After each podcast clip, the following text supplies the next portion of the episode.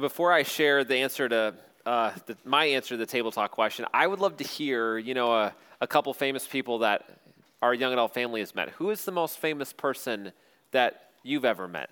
It's probably more exciting than my answer. So, any any exciting? Trip Lee, that's pretty good. Yeah, Joseph. That's pretty good. Newsboys, Trip Lee, yeah.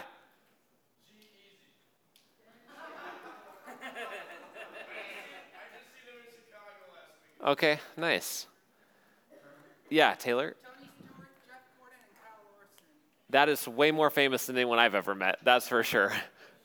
yeah, Mr. Mr. Z. I don't know who that is.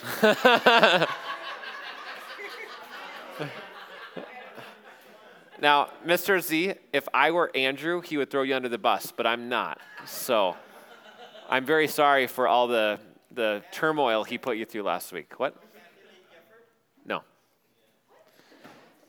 Now, two of the most famous people that I've ever met are two uh, musical artists. One is the lead baritone in a group called Living River, and the other is a, a worship pastor at Highland Community Church. Let me see this picture, circa 2013.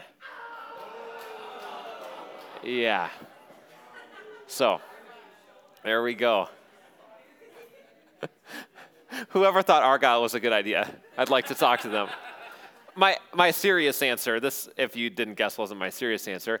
Um, it's ironic. I, I lived in Southern California for almost two years, not very far from Hollywood. And you would think when you live in California, you, you meet famous people, right? Not me. The most famous person I ever ran into in California was Primrose from the Hunger Games. And I didn't even talk to her, I just saw her in Santa Monica. Um, but it was ironic that I moved to Southern California and I had to be in the Santa Ana airport to meet a Green Bay Packer that I'd watched my whole life. Um, James Jones caught a ton of touchdown passes from Aaron Rodgers. He's like 10th all time uh, receptions for the Packers, ninth touchdowns, and I got a picture with James Jones. There we go. There's James. You would think I would have opened my eyes in the picture, but that's fine. I was so excited to meet him, I was just holding back tears. That's really what was. So, now, I put that on my Instagram, and yeah, I got a lot of likes because you know I have a lot of friends in Wisconsin. But did did me meeting James Jones change the course of my life? No. Did Mr. Z meeting whatever musical artist that I've never heard of? Did that did that change the course of your life? No, probably not.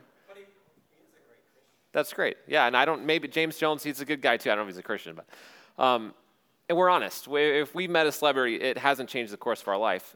But when we're in Exodus 19 tonight, Israel, they, they encountered someone far greater than a musical artist, far greater than a professional athlete, far greater than a, a pop star.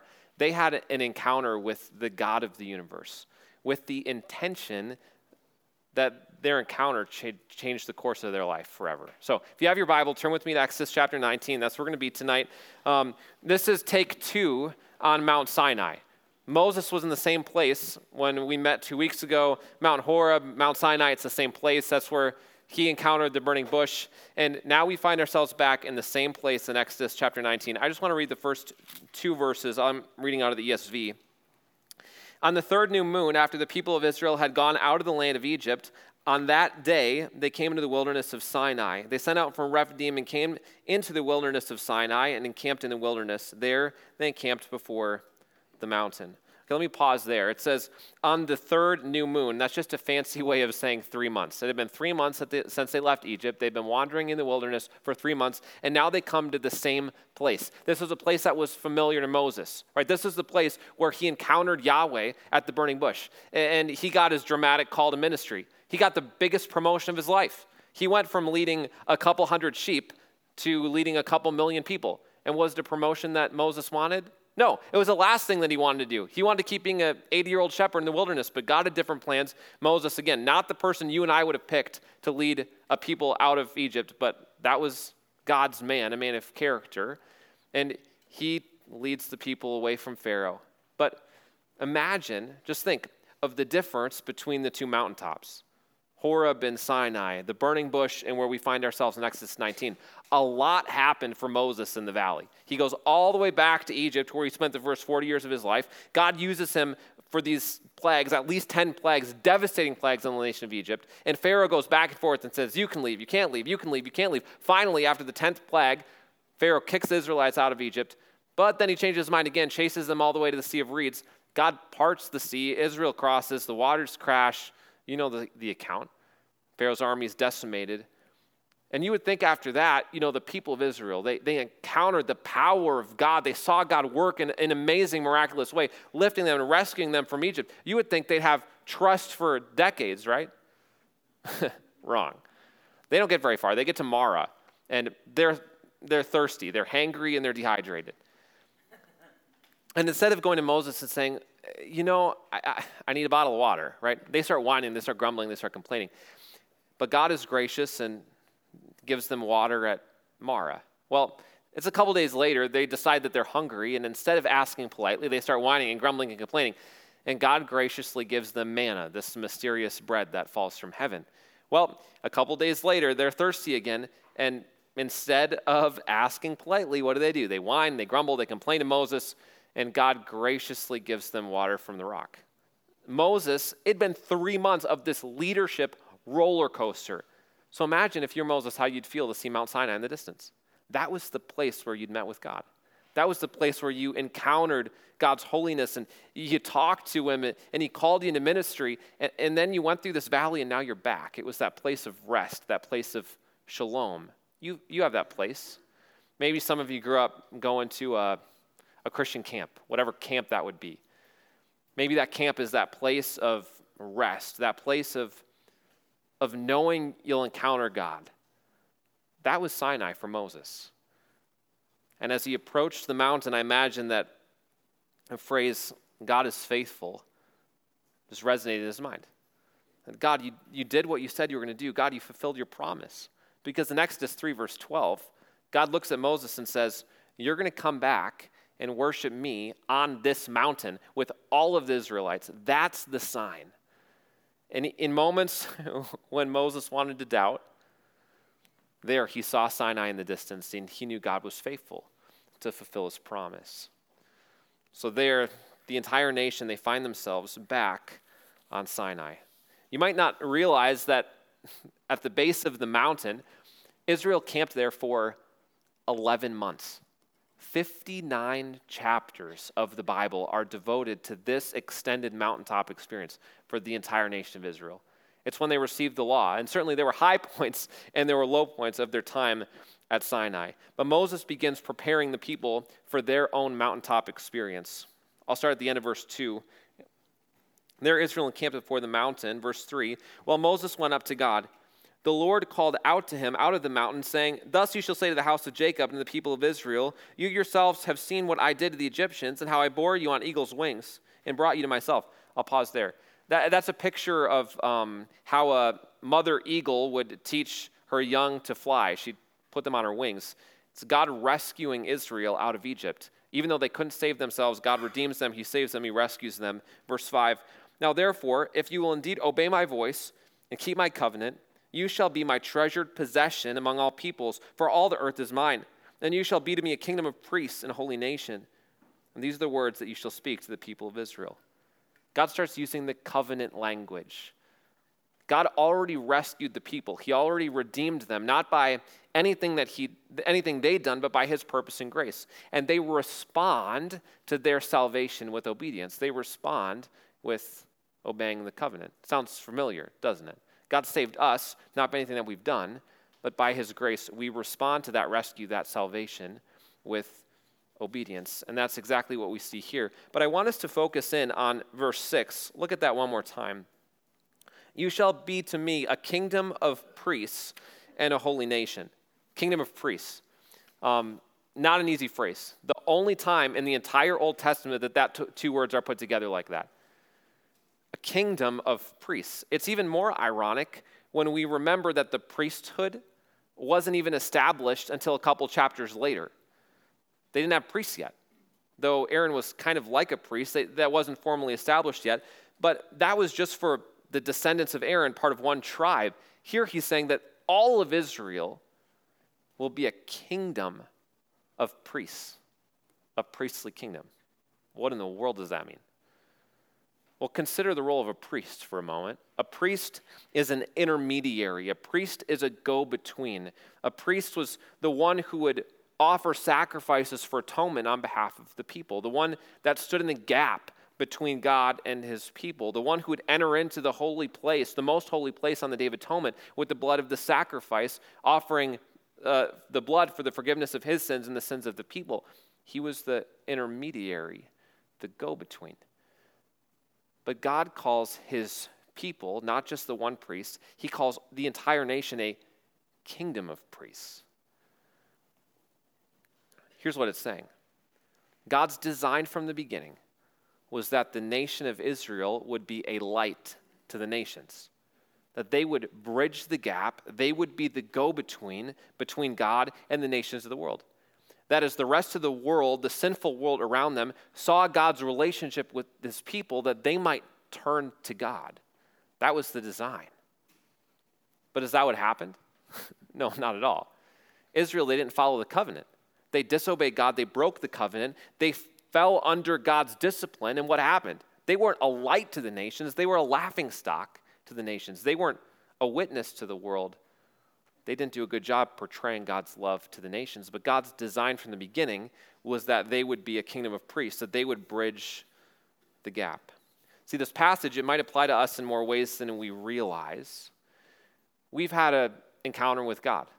Now, we haven't had an encounter with God like Israel is about to have at Mount Sinai we've had an encounter with God on Calvary, haven't we? That if we've turned from our sin and we've trusted in Christ for our salvation, we know God in a real way, a tangible way, a relational way. That's our encounter. And that's our big idea for tonight. Has an encounter with God changed your life? Has an encounter with God changed your life? Maybe you see that on the top of your notes. But this idea of a priestly kingdom, a kingdom of priests, Peter actually helps reinterpret this for us underneath the umbrella of the new covenant. Listen to what Peter writes in 1 Peter 2, verse 9. He says this But you, he's talking to the church, he's talking to believers, but you are a chosen race, a royal priesthood, a holy nation, a people for his own possession, that you may proclaim the excellencies of him who called you out of darkness into his marvelous light. Hear what Peter said? You, church, you young adult family, you are a royal priesthood. So the, the promise that applied to Israel now applies to us. God has designed us to be a kingdom of priests, to bridge the gap between his greatness and the rest of the world with the purpose of being his ambassadors, proclaiming the excellencies. I love this. Proclaiming the excellencies of him who called you out of darkness in his marvelous light that moment, darkness into light, is the moment when we become a Christian, when we experience God's goodness and grace and mercy, and we experience marvelous light. And then we get to be his ambassadors to a dark world. He's called us to be a light, he's called us to bridge the gap. So we have three questions that I think this text encourages us to answer tonight. Here's the first Am I a bridge or am I a barrier? Am I a bridge or a barrier?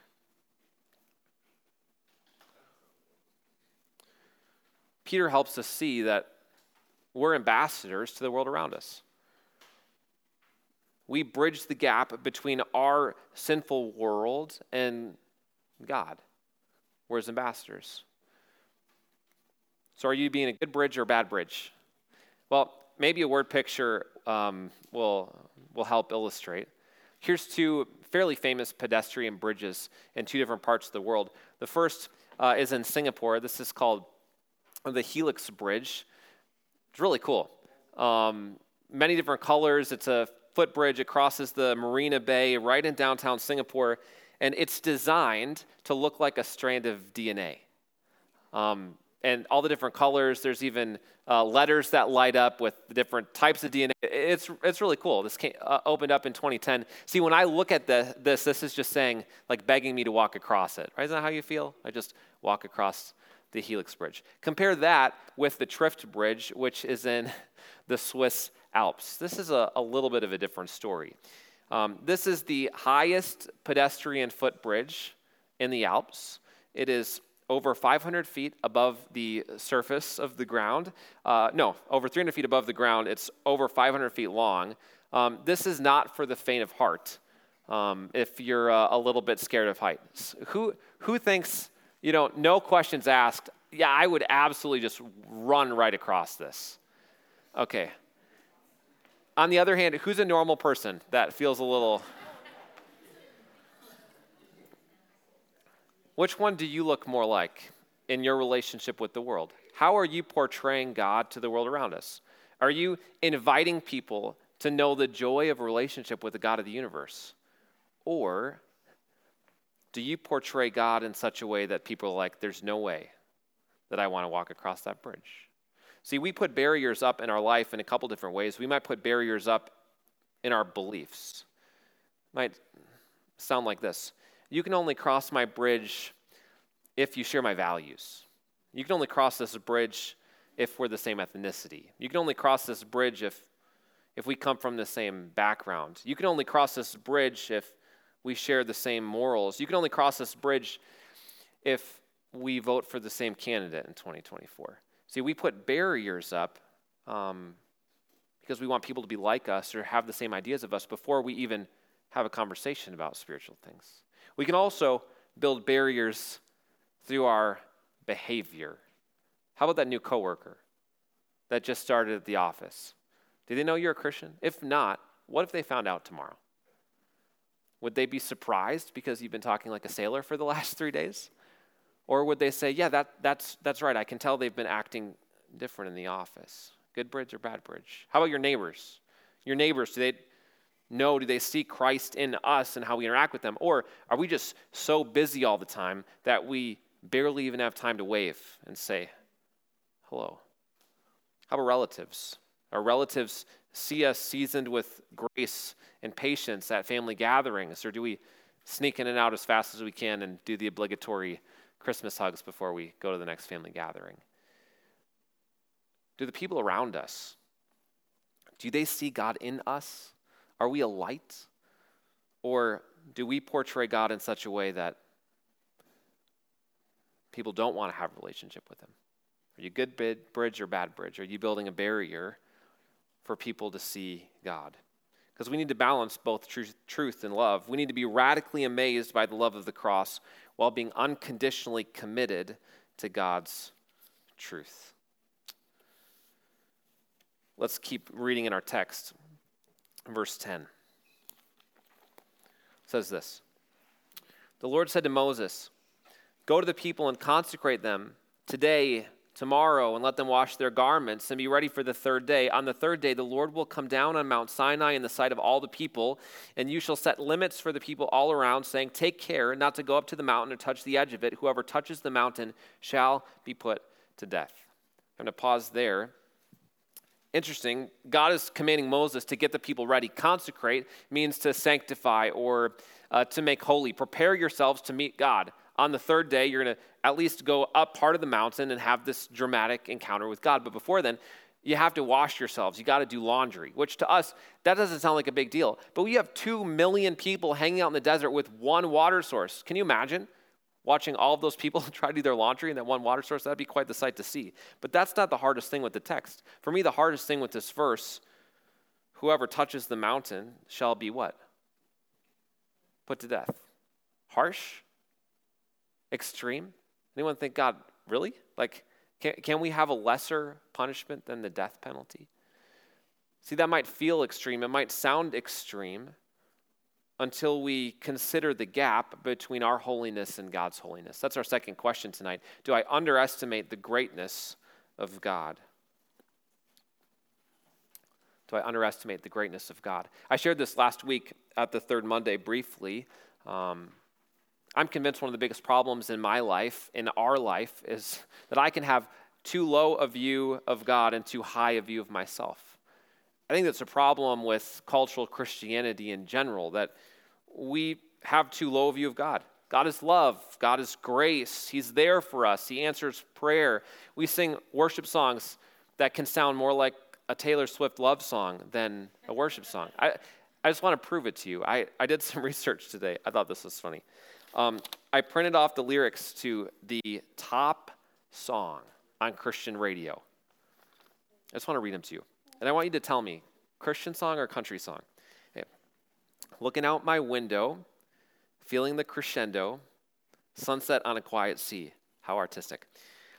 Sitting with the ones that all forever love, we're waiting on a flash of green.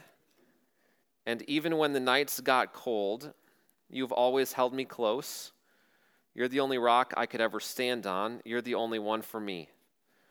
The sun goes up, the sun comes down, this old world keeps spinning round. I'm here traveling down this long and winding road. Seasons come and seasons go. Take me high, they leave me low. But I'm still standing on the only rock I know. You're my cornerstone. See, if it wasn't for the one word at the end, cornerstone, I would say, oh, that's got to be a country song. But it's not. It's the song that is all over the radio right now. I don't have a problem with the song, I don't have a problem with the artist. I have a problem with my own heart. I think the song indicates maybe where a lot of us are at, that we have too low a view of God. Is God a God of grace? Yeah. Is he God of love? Absolutely. But he's also holy. He's other. He's separate. He holds the world in the palm of his hand. He can measure the universe with the span of his finger. He's from everlasting to everlasting. He's God. He is so beyond us, we can't even comprehend it. And it's not just us that has a problem with the low view of God, it's not just our culture. we see that over and over again throughout Scripture. Think of 2 Samuel chapter 6. There's a guy named Uzzah. You know the story about Uzzah? It's not a very happy story. The Ark of the Covenant, you know the Ark, you've watched the Harrison Ford movie, right? The Ark of the Covenant. it gets captured by the Philistines. The Ark is like the symbol, the, the Ark is the symbol of God's presence, right? Um, and, and it belongs in the Holy of Holies. Like this is like the thing. And God's presence resides above the Ark. And then the Philistines capture it. So that's, that's problem number one. Well, David wins the battle, he gets it back. But there's some things that you never did with the ark. So you never touched the ark ever. Uh, you never put the ark on ark on a cart ever. It was always uh, it had poles that went through it, and the Levites carried it on poles. Well, what David did, which looked a lot more like the Philistines than the Israelites, is he put this ark on a cart and parades it back to Jerusalem. Well, the oxen they stumble, the ark starts tumbling off the cart, and Uzzah instinctively puts his hands up, touches the ark, stabilizes it. What happened to Uzzah? He's killed in an instant. Instantly killed. And we read that text, and I think, God, really? Like, is that really necessary? And actually, David had the same reaction, so I feel a little better about myself when I have that reaction. David had the same reaction. But it comes from the same problem. I, we have too low a view of God we don't see the distinction, the difference, the gap between God's holiness and our sinfulness, our humanness. That for Uzzah uh, to reach up and, and touch the ark was a defilement of, of God, of the presence of God. And the punishment was, was death. God takes his holiness seriously, and we need to as well. See, as we think about the text in 2 Samuel 6 of Uzzah. When we think about Israel on this mountain, they couldn't cross this, this barrier. Um, they did, they would die, right? But God was gracious. He, he told them that three times. No one was able to say, Well, I, I didn't know better. They built the barrier. But this text serves as a reminder of God's holiness. But there's a distinction, isn't there? You and I can approach God anytime we want. There's not a barrier in our relationship with God. We don't have to fear death just by entering into God's presence, do we? But that's not because we're any better than Israel. That's not because of something we've done. No, it's because Jesus took down the barrier. But God's the same, His standard's the same. Don't underestimate the greatness of God. You know, when I consider God's greatness, it surprises me how often I hear Christians use God's name in vain flippantly as an expletive, as an expression of surprise. I hope that it makes the hair on the back of our neck stand up when we hear someone use Jesus' name as a curse word. And it hurts me when I hear uh, a brother or sister use our God's name in that way. We forget that don't take the Lord's name in vain is the third commandment. It's a big deal to the Lord.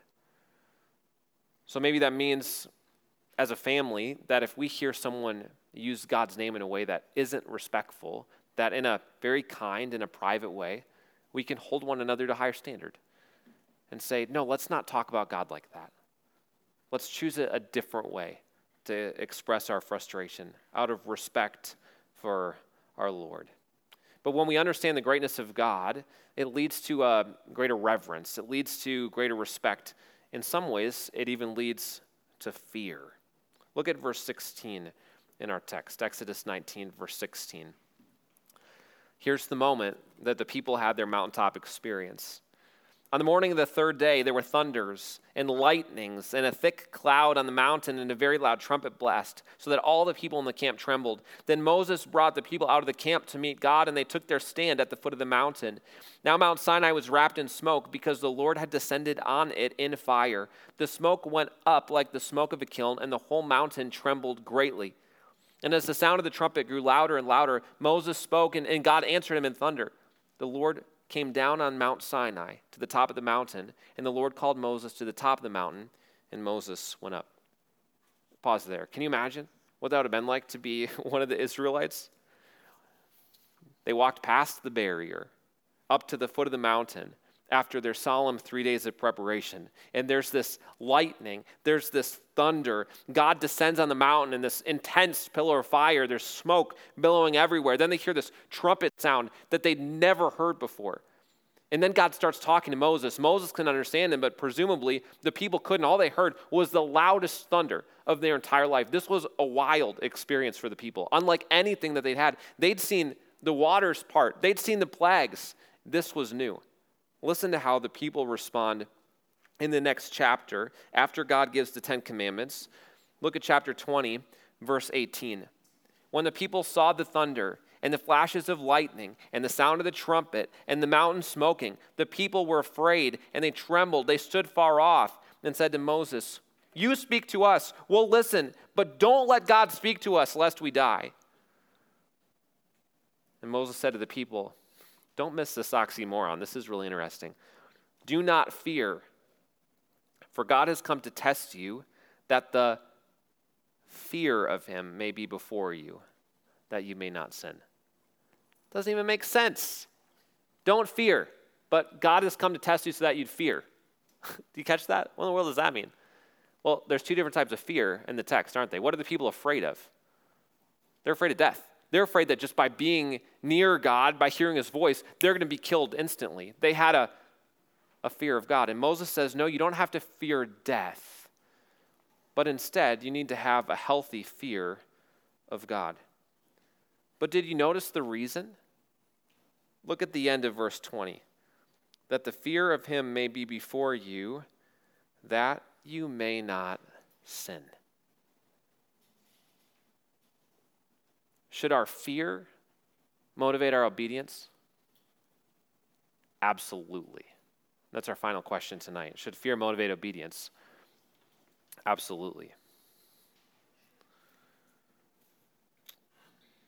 There's times in Scripture we see a command to avoid fear, but that's based on our circumstances. Commands like don't fear death, don't fear our spiritual enemy, don't fear persecution. But when we see fear in reference to God, it's positive.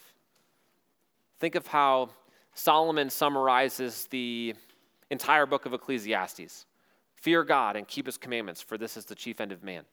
Or think of Proverbs 9, verse 10 the fear of the Lord is the beginning of wisdom. If we want wisdom, it starts with the fear of the Lord over and over again throughout the law, the first five books of the Bible, the people are commanded to have a fear of God.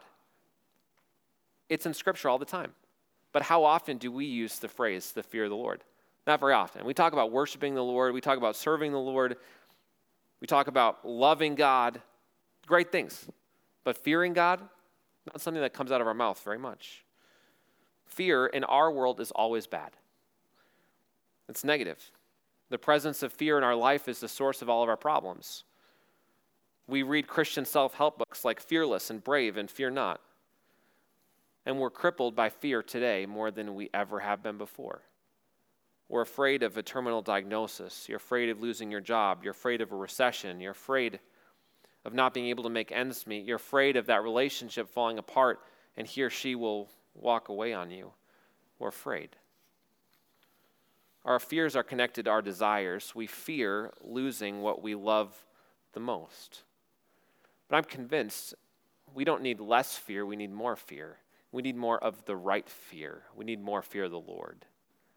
One pastor defines fear of the Lord in this way a reverential awe. I like that.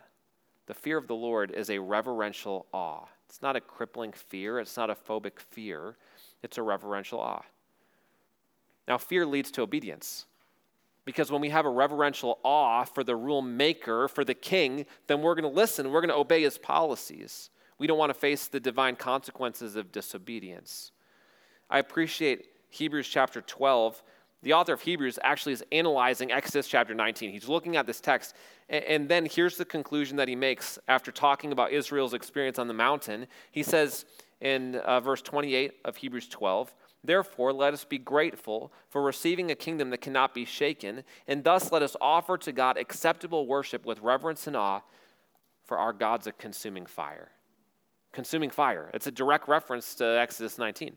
It's the experience that Israel had on top of the mountain. Let us worship God with reverence and awe, for our God is a consuming fire. Our God's the same yesterday, today, and forever. We're worshiping the same God of Exodus 19 today. So then, what does fear look like for us? We're not having the same experience that the Israelites had on Mount Sinai. So, what does fear look like for a believer today? Well, I have a couple ideas.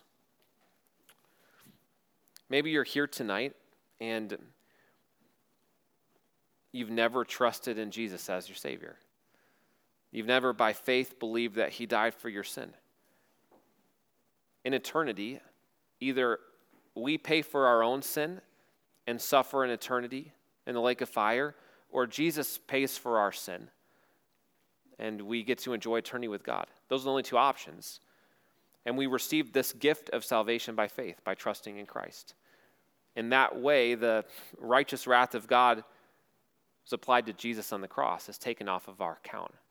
If, if you don't know Christ, then there should be a, a fear of God's wrath, a fear of punishment, a fear of condemnation. But God's given you the most beautiful solution. He's given you the cross, He wants a relationship with you. It's not just the fear that motivates repentance, it's love, isn't it? But for those of us that know Christ, do we fear wrath? Do we fear condemnation? Absolutely not. Romans 8 1 says there's no condemnation for those who are in Christ. So we don't have to fear the death penalty, but then what are we afraid of? A couple thoughts. First, if you know Christ, you should be afraid of the Lord's discipline. Hebrews 12, earlier than the verses that I read, says that the Lord disciplines those he loves. That would be one of those verses I wouldn't mind just crossing out.